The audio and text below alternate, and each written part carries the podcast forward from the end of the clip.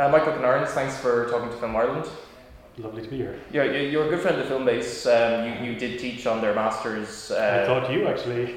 Yeah, yeah. The, a bit of backstory. I first met you in 2007. Um, I was in transition You were doing work experience, and you were uh, mixing the sound on your short film Tree Climber. Yeah, that's right. Yeah, yeah, yeah. So I remember. Yeah, you came into some. Um, we were out in Ardmore, wasn't it? Yeah, Ardmore Sound. Yeah, yeah. So we go back a long way, you know. Don't, yeah. No, but so th- be, then be, be nice to me. I turned out. I turned out doing the. Um, I, I was on the Filmbase Masters uh, in digital filmmaking. Uh, you were a screenwriting lecturer, Mm. and the week after you finished teaching us screenlight, screenwriting, uh, Strangerland got greenlit. Yeah. So we were Yeah. all like thrilled, and I remember seeing you one day at the top of Grafton Street, and I just shook your hand very quickly, just saying congratulations, and then went off. And um, yeah, so I haven't spoken to you since, but I was just kind of, I just wanted to congratulate you about Thank you, Strangerland. thank Like, you. Yeah, it's, it's, it's funny. Yeah, so you're you know, being around that time was quite. It was it was a very exciting time, I suppose. And you're you finally go, this is going to happen, you know. And you, you, uh, it was great, and, and everyone was really really.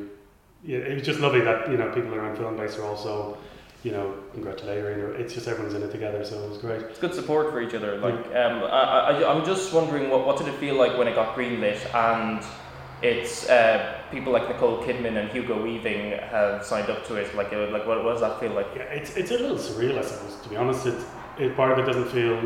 I think uh, you know, like a lot of Irish filmmakers and writers and directors. You know, I've been doing it quite a while. I've been in around the industry for quite a while, and you're you're just making your own stuff. You're concentrating on that, and suddenly this this project kind of landed on me, and then. Um, the next thing, you know, I work on this script, and the next thing, about a year and a half later, it's Greenlit with these cast, and it's a dream come true, you know, and you know it's going to open doors and all that stuff, but it doesn't kind of feel real at some level.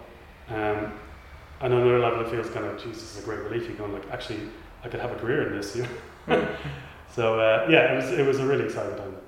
Uh, how did um, how did it come together? Am I right in saying that Macdara Kelleher was involved and had introduced you to Fiona Seres, who'd been writing the script? Or It, it kind of it, it.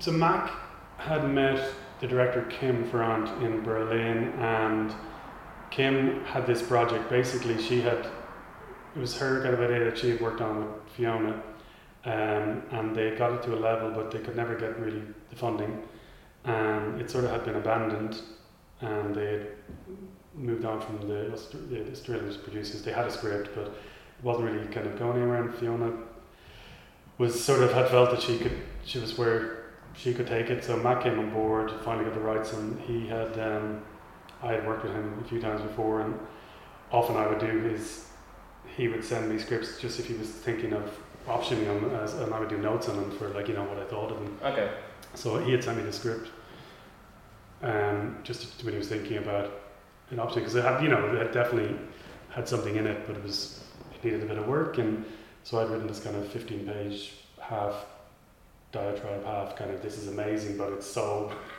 far off what it should be, and and then about whatever a year later we got he got the rights to it, and then he got a small bit of money from the film board, and he was looking, and I got the sort of gig out of it that way, I think. But- so I mean, was it originally intended that you would be giving feedback on the script? Um, No, no, it was no, it was just that was just the kind of way it it, it, it kind of I think Mac realized because I had an a vision for what the project could be, and he we we'd known each other, and he sort of felt that I was the right person to do it. Then when he got when he finally got his hands on it, Hmm. um, so that kind of came out that way, you know. And let's be honest, I think probably because I was at that coming up stage, and they had only a, a, a limited amount of development funding. They weren't going to be able to get a, a bigger screenwriting name, to be honest. So it was a, it was like a punt in the dark for everyone. Like in terms of for Mac, it was just like he was trying to get this this project back off the ground, and there was it was a shot in the dark. Yeah, for for me, it was a chance to do something uh, really interesting that I kind of really pretty strong sense of how I could make it work. Um, but you just didn't know if there was anything going to come out of it, you know. So that's how it worked. Well, I mean, you have all these big names involved, and like you're shooting in Australia. Did you go down to Australia at all and work with any of them? Yeah, yeah, I did. I got to go down for. I was there for about two months in total. Uh, so amazingly, for we had three weeks rehearsals, which is really rare. You know, That is so rare. You had that much time to. Yeah, I mean, and- and kudos to, to Kim again for insisting on it. So it was great. So I flew down the week before, and then we worked with the actors interrogated the script really, really strongly, Mm. um, and it was so it was an amazing experience for me to get your your it was just me, the director, and the actors in a room together for three weeks, working really closely on. So it was more like almost a, working in a the, theater tradition, you know, in terms of really working it. And uh, like, what kind of questions would they ask you? Like, could you could you give them guidance on how to approach the scene, or is that like the director's turf? Well, I mean, it's, it's a bit of both. I mean, I think what you want to do is with a film like this, it's quite. Um, look, look, it's it's it's a mystery thriller, and it's got a hopefully strong plot, but really, it's the characters are quite. You're hoping are very real and very complex, and they've a lot of stuff going on. So, and the kind of way I was hoping to write it was that you reveal information slowly, so it's a sort of slow burn. Mm. So there's a lot of it's all about what's not said and what's going on in between, you know. So it's about interrogating that that space that's going on, all of the kind of what's going on between the characters and, and, and what are they thinking, and so that process only by you know you work a scene that way you you're going to get for them they're going to get start to inhabit the characters they're going to understand what's going on but also they're going to bring ideas and stuff that's going to really elevate it um, and particularly in terms of just language as well. Like obviously, I, I'm writing in Dublin, and you know the sense of Australian language, but you know there's certain colloquialisms, certain things, and certain ways of saying things that they bring that just really helps. You know, so Okay. all that process um, is really important. I think it's really important. And, and what is the process like specifically working with a co-writer who's already been developing the story, and how do you work with them? Well, was, it was it was very much me on my own. I think um, so. Fiona was happy to, to she had sort of felt like she had got it to where it was gonna where she could take it, and so she stepped. She was happy to step away from it. And kind of as I said, the project kind of had been to an extent it, it was Kim kind of driving forward at that stage because it had pretty much had fallen apart. So it was like bringing in a whole new writer. So um, you know, I think certainly it's not a, it's not an ideal position to, to have an, another writer come in and rewrite some stuff. But I think in this Fiona was kind of happy to step away. She um, and then I was I took it on completely. So it was just it was me Okay. on, on the project. So it is kind of working separately, but as long as there's a good meshing of the sensibilities. Yeah, I think that's the thing is I, I, I suppose it was just like it feels like it's the meeting in two minds, although it was very we never worked together. Um, so it's kind of like I when I read the script, it felt like um, it was a project I would have written, mys- written myself. I think that's why I felt like I could do it. It was Um, a world that I understood. This is my kind of thing. know. yeah, it felt very much. It, it felt like it was exactly what I was looking for for my own first feature, to be honest. so, that's, why it was. It, it was kind of like very much like the kind of shorts I had made, and, and and I think that was another reason why Mac and the film board felt I was kind of a good a good fit for it. Um, so I kind of felt like I understood what Fiona was and Kim were trying to get to, but maybe a bit of outsider's perspective was needed, and I was able to take it in a sort of slightly different direction that um, they could were maybe a bit too close to it to see or whatever. You know, it's one of those kind of things. Mm, And I, I suppose um, I was going to ask about what, what, what you meant by overly strong plot. Like, is that a bad thing for a plot to be too strong, or is that No, no, no, no, going on? Or No, no, no, no. I mean, I suppose I just think that for me, I I like films that are have you know complex, real, three dimensional characters that are put as a character led, but that have also got a strong enough plot that this tension, there's real dramatic tension Mm. carrying you through. So no, I'm, I'm a, you know I think there always has to be that balance. I suppose uh, there's uh, there there tends to be a it's almost like a genre in itself. The the sort of more if you want to say character portrait, which has uh, not a lot of plot, but what there's there's there's a lot of emotional tension and stuff. But uh, I, I I like it for a cinematic experience, a, a, a strong sense of audience being really properly engaged and um, following through. I agree because I mean, I, I kind of, I mean, there was. It seemed like there was good pacing to this movie when I imagine with another director there couldn't have been. I mean, is, is pacing something you get a sense of in the writing of it, or is it like does that come together through editing and other things? I think it's a, it's a mix. It's a mixture of both. I think what you're trying to do is, from the writing side of things is to keep the audience hooked in with dramatic questions and kind of keep them going. What's you know obviously first what's going to happen next, but just caring about the characters, rooting about them, fearing for what's going to happen, but but just kind of hooked in with with a specific little questions about what's what's going on with this situation, what's going Mm. on that's how you propel things forward. And then in terms of yeah, it's just about thinking about how this, the sequences rise and fall and how you build little climaxes and how you're constantly building and building the tension. That's that's from my point of view. And then in terms of the edit, it's more I suppose yeah, music and all that sort of pacing as well. It's it's a, it's a it's a rewriting process again. You know? How do you keep that going? I mean, there was one example I liked of from Strangerland where uh, they decide it's it's Nicole Kidman and Joseph Fiennes and their children go missing. So it's I mean the whole scene where like it just shows the missing poster on a photocopier Mm. And then cut straight to the search. I mean that's such an efficient way of getting the information across. You know, so was was stuff like that in the script where you're keeping in mind just how to. You don't need the scene where they then go taping the posters up on Mm. lampposts. You just kind of like uh, go straight through it. Like I think I think maybe that's I suppose having trained as a director, I think that's probably where, where I have a bit of a, an advantage in terms of these things because I do think I think in terms of how it's going to be edited, in terms of how Or how much you have to shoot, like you know, you, you just get that one shot of the photocopier, Mm. and then that's like that. Yeah, you so- get the the audience knows what's happening Yeah. there. Like, So it's just about being efficient with, with that kind of exposition and, and then also, you know, how you yeah, how you build the tensions in those scenes, you know. So, so uh, that's a good way of keeping the pace and the momentum sort of going. yeah. But I think also what you have to have is that where if you want to say where where something like Strangerland what what was necessary to, to really build tension is you have to know there has to be a ticking clock, you know, and the ticking Mm. clock is, you know, this kind of four or five days of these kids are gonna die if we don't find them.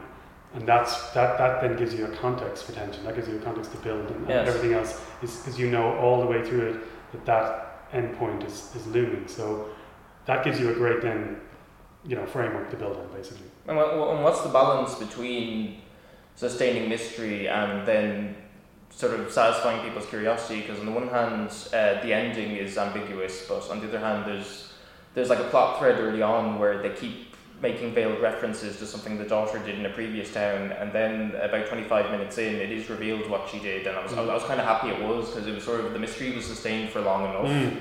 Where it was curious and it was the kind of right amount of shock from it that it was a good Mm. time to reveal it in the story. So how do you sort of gauge those kind of things when you want to leave something as a mystery and when is the right time to reveal it? Yeah, I, I think that's that's sort of in the development. That's trial and error in terms of.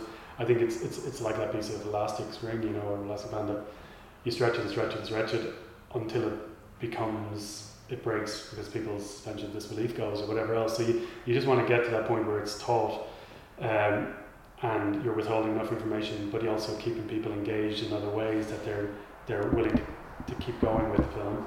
So there's a slow burn. In terms of an ending, well, that's a great, you know, for me, that was a constant conversation, you know, with, with producers and directors in terms of finding that need for closure, enough closure that there's emotional closure, there's a lot of other closure, maybe that, um, and I don't want to give any spoilers, but I suppose that, that if you have an ambiguous ending, that you still, you need closure. I, I mean, very much a very, very big On some level, like the emotional Yeah, arc, the you have to have some level. You can't just leave people with nothing. And um, yeah, it's really important to have that kind of that sense of closure for an audience that they're not going out scratching their heads and feeling completely frustrated. Um, but it's it's a tricky one to balance with this one. Absolutely, I felt it was very very tricky. And um, there's always going to be people who feel they've got not enough closure, and there's people who feel like they have. I think. And when it comes to character, um, like what's the key to writing a character that like isn't necessarily likable? I mean, I'm, I'm thinking of Joseph Fiennes' Mm. character. I feel like with the wrong actor, th- he would have been such a pain to watch. Mm. Um, obviously, with it, the right actor will convey everything that's going on with the character. But I suppose kind of a, a, like a protagonist doesn't need to be sort of likable as such. But like, what's what's the trick to getting the balance right where you can have them be flawed but still sympathetic, and you still want to see what happens to them? Yeah, I mean, I think that's. I, I think we're we're far too enthralled with this idea of likability in terms of on that script stage. Like at the end of the day, there's so much of likability or what Mm. people will engage in. Like, Like you saw, you saw Whiplash, or Yeah. yeah, Miles Teller's character in that. Like he's not like the most likable guy, but he, he nor is he like dislikable as such. He's just kind of you know flawed, and, and you, you still invested in what happens to him. yeah, but you invest because you understand and you can identify with with his situation. I mean, Mm. that's that's one of the the core tenets of cinema is that ability to it, it allows you to be put in another person's subjectivity, another person's experience. So therefore, even if they can be deeply flawed and even deeply unlikable, morally ambiguous, all those things, if you understand what they want, why they want it, and you can identify with the emotional need behind it. Uh, so someone like Matthew, who's quite a repressed and quite, you know, an angry character, but you can under, once you understand where that's coming from, you can understand why he's like that. Then you can go, okay, I'm with him. I can, I can, I can go on the journey with him. It's a massively important thing, you know. But if you don't understand that, yeah, it's forget about it. It's, it's, it's not going to happen. Mm. No, I mean, it's, just, it's something I've been looking into more since uh, doing a screenwriters course with Mary Kate Flanagan, Mm. the uh, script reader. Um, I was wondering, what for someone like me who's starting out as a screenwriter, um, what's a good way of developing good daily writing habits and you know approaching projects you're working on? Ooh, this is a tricky one. Um, I, I, I think it's really important. Like I suppose, in anything in this in this game, you learn by doing. So the more you do it, the better it is. I think just giving yourself when you're starting off, I think it's it depends what you want to do in terms of. It depends what you want to do in terms of if you just want to be a writer, then it's about looking at all the learning your craft and learn your craft by writing more and more features. So learning, understanding structure, understanding genre, understanding all those things, and then I suppose going to enough movies yourself and seeing what works. Then literally is just about. I mean, I'm not a great believer you have to write every day. I'm very much project by project. If I'm writing a project, I'll work every day on that project until I've finished, and then I, I may not write for a month or a week or two months, depends on when the next thing starts, you know. But again, because I'm, you know, trying to get my directing off the ground as well, it's slightly different for me. But I think um, mainly the thing is, yeah, to be find a routine that works for you, find out and um, and just find out mostly what your own identity as a writer is. I think that's the most important thing. What you're trying to say, what you think you have to give, what you know. If you are gifted with comedy, stick with comedy, get really good with comedy before you know don't scattergunning everywhere. I think it's really important to get Mm. clear identity of who you are as a writer and what you want to say and, and what kind of material is best suited to you and then get expertise in it because that's one of the problems I think is that people are always willing to, especially in Ireland, we like to begrudge and whinge, and, but you take responsibility for your own quality and get better. Mm. And, and if you wanted to be a director, if li- like you, you're embarking on your first feature project Mm. as a director, uh, what, what advice would you have for people? Same, even more so in terms of it's really important. Be, being specific about what kind of story you want to tell, that, that only you can tell, um, practice by doing. And Yeah, make make make as much stuff as you can. I think it's it's it's certainly easier now to, to pick up, you know, equipment and stuff like that. But I think more important, yeah, l- learning the techniques to, to, of of filmmaking is is pretty straightforward. It can happen pretty quickly, but the inner work I think is more important. Like you know, you look at you know, you don't get to be Lenny Abrahamson without there's a huge amount of inner work to know who he is, the kind of uh, what he stands for, um, his principles, his principles aesthetically, his principles morally. Um, they're they're all very strong. Same with John Crowley. Mm. Same, and, and so it's about he has a very strong personality and persona as a filmmaker. Mm. And And, and I think he has gotten stronger with each film. Yeah, I think it is something that develops over the long term. Yeah, so uh, he's had his Oscar nominations now and everything. And and self confidence as well. You know. Mm. Well, you've had success with Strangerland now, so congratulations Thank on you it. very and much. thank you very much for talking to us. I look forward to seeing your work.